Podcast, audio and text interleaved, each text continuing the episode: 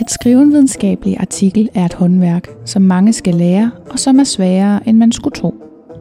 Det er ikke i sig selv en videnskab, og derfor er det svært at finde god litteratur om, hvordan man skal gøre. Så her er en helt uvidenskabelig podcast om videnskabens primære redskab, artiklen. Jeg hedder Anne Stine. Jeg er uddannet forsker og arbejder som epidemiolog inden for kvalitet i sundhedssektoren og som postdoc ved Forskningsenheden for Almen Praksis ved Syddansk Universitet. Med mig i studiet er Pia. Hun er postdoc ved Radiologisk Afdeling på Odense Universitetshospital, og Nina, som er medicinstuderende og i gang med sit speciale for Radiologisk Afdeling, også på OH. Velkommen til en podcast, hvor det sjoveste er intromelodien. Velkommen i Nørdeland. Hej Pia og Nina. Hej. Hej. Så er vi her igen. Og øh, du har faktisk været ved at lave lektier, Nina. Ja. Hvor er det dejligt. du skulle lave dit forskningsspørgsmål, som vi har talt om. Ja. I Pico-format. Ja. Ja, selvom det er lidt en udfordring med den, Ja, det er det. den studietype, Ja. jeg har. Ja. Hvordan var det at lave det? Jamen, altså, umiddelbart er det rimelig sådan straightforward. Ja. Når man ligesom siger, jamen du har de her fire elementer, Mm. og så laver du det bare til en sætning. Ja. Øhm, jeg havde så den udfordring, at comparison eller kontrol, Ja. der var, der, det kunne jeg simpelthen ikke få gradet i mit hoved. Nej. Egentlig, selvom vi snakkede om det sidst, så Ja. var jeg sådan helt, hvad, hvordan og hvor- hvorledes. Så den har jeg ikke øh, rigtig fået med ind i. Vi ser, vi ser, og nu, øh, nu er vi igen ude det der med, at hvad man må og ikke må med det skriftlige arbejde, men vi er blevet enige om, du må i hvert fald godt læse det op, og Pia mm. Mm. siger, at vi må også godt kommentere på det, det er bare noget med, at vi ikke må lave skriftlige rettelser, eller hvordan Ja. er det? Ja. Ja. Alright, men skal vi prøve? Ja, Må jeg høre, hvad du har skrevet? Um, this observational study aims to examine by ultrasound the development of pneumothorax in patients who have undergone CT-guided lung biopsies. Smukt. Nej, hvor er det fint. Tak. Okay, og du, så du mangler din comparison med øhm, mm. røntgen, røntgen. Ja, Ja. for det var lidt sådan, man kigger ikke på udviklingen på røntgen. Nej, Og det er jo sådan hoveddelen af mit studie, det er jo udviklingen. det er rigtigt. Så jeg var sådan lidt, kan man overhovedet kalde det en sammenligning? Nej, det kan, eller nej, fordi det er ikke en del af det primære formål i dit studie, vel? Nej. Har du egentlig nogle sekundære formål? Vi snakkede lige om, at øhm, øh, størrelsesvurdering Ja. kunne man sammenligne med ultralyd og, Mm. og røntgen som sekundært. Ja, ja. Har du andre øh, sekundære? Nej, det tror jeg. Man kan sige, at forskellen på primære og sekundære outcomes, det er jo også, at det primære, det er det, man bruger til at lave sin sample size udregning ud fra.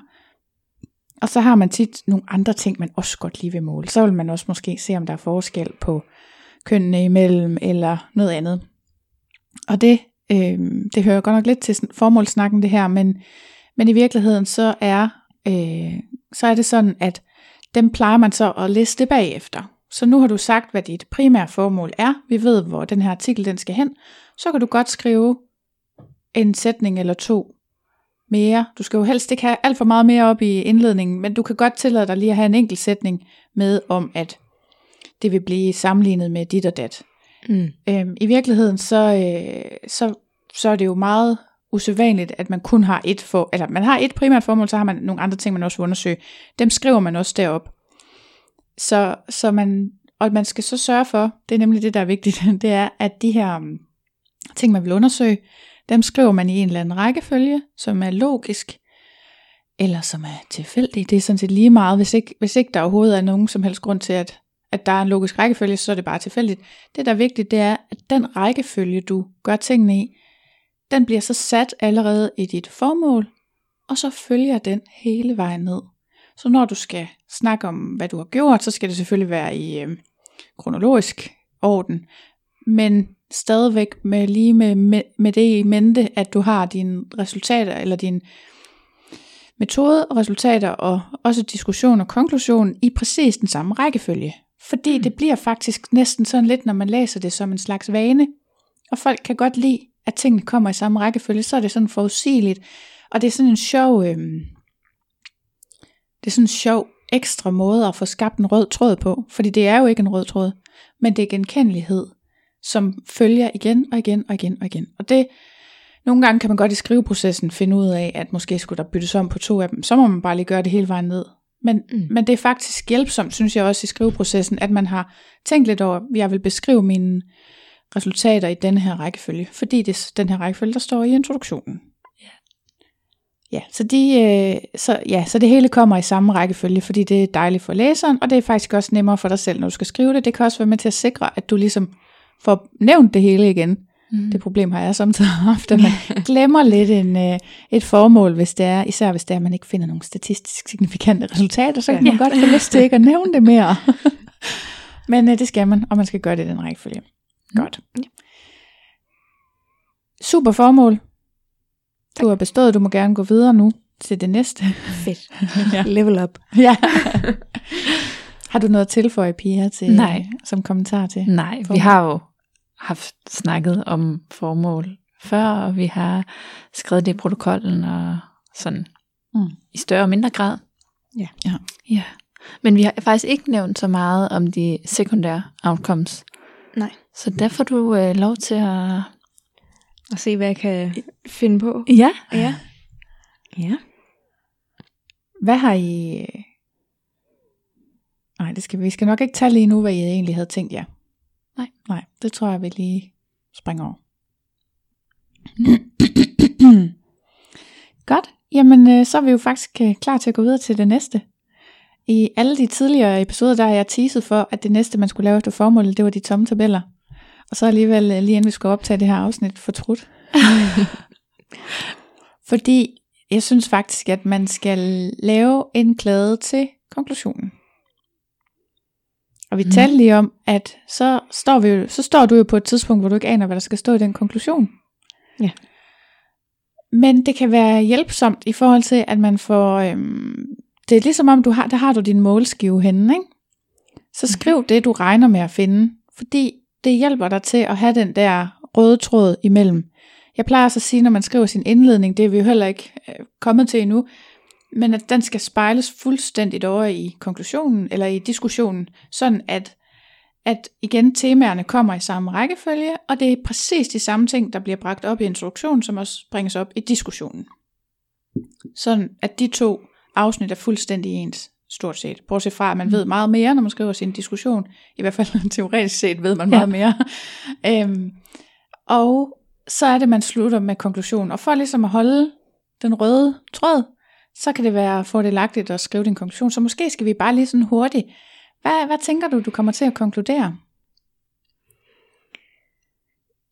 Ja, det er et godt spørgsmål.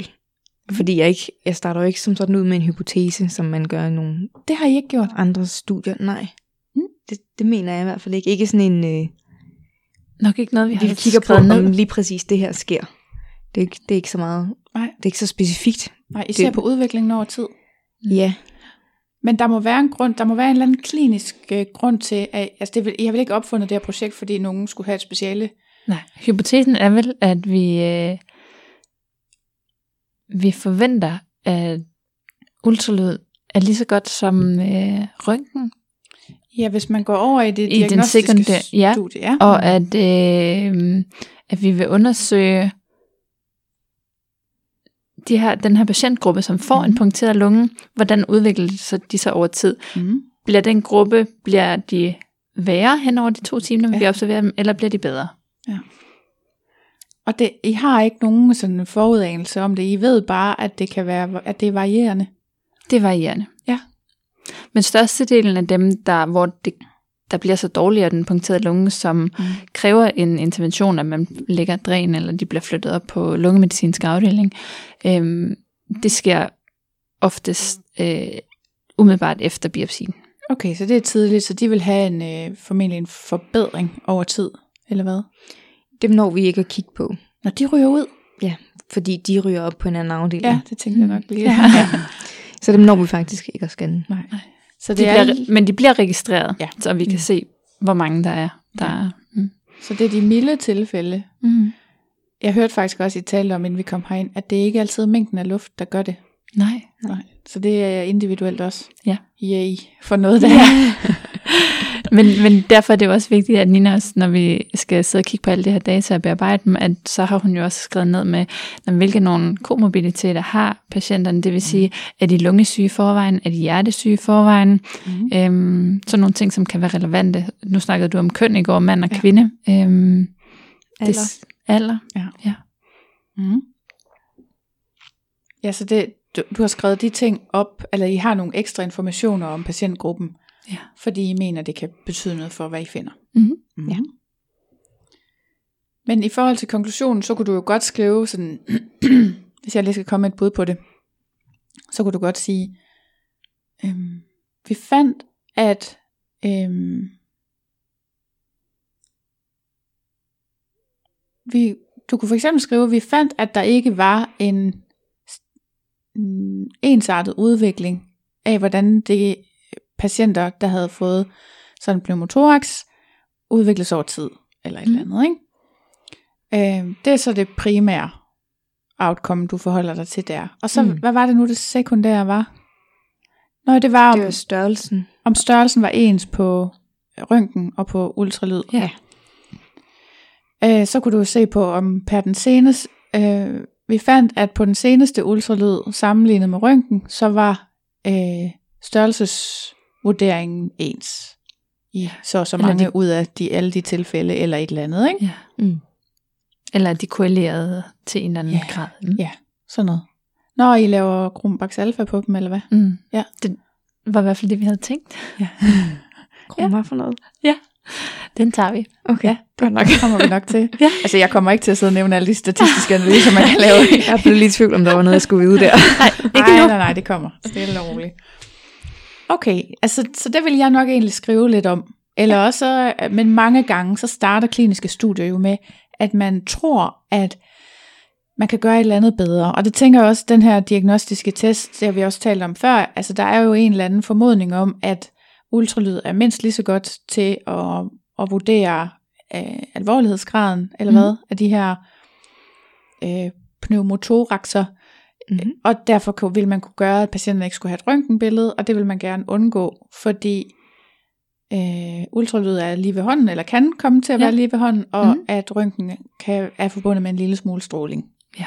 Så selvom vi nok øh, ikke rigtig betragter det som en farlig dosis stråling, så vil man bare grundlæggende gerne altid sørge for, at patienterne får så lidt som muligt. Ikke? Mhm.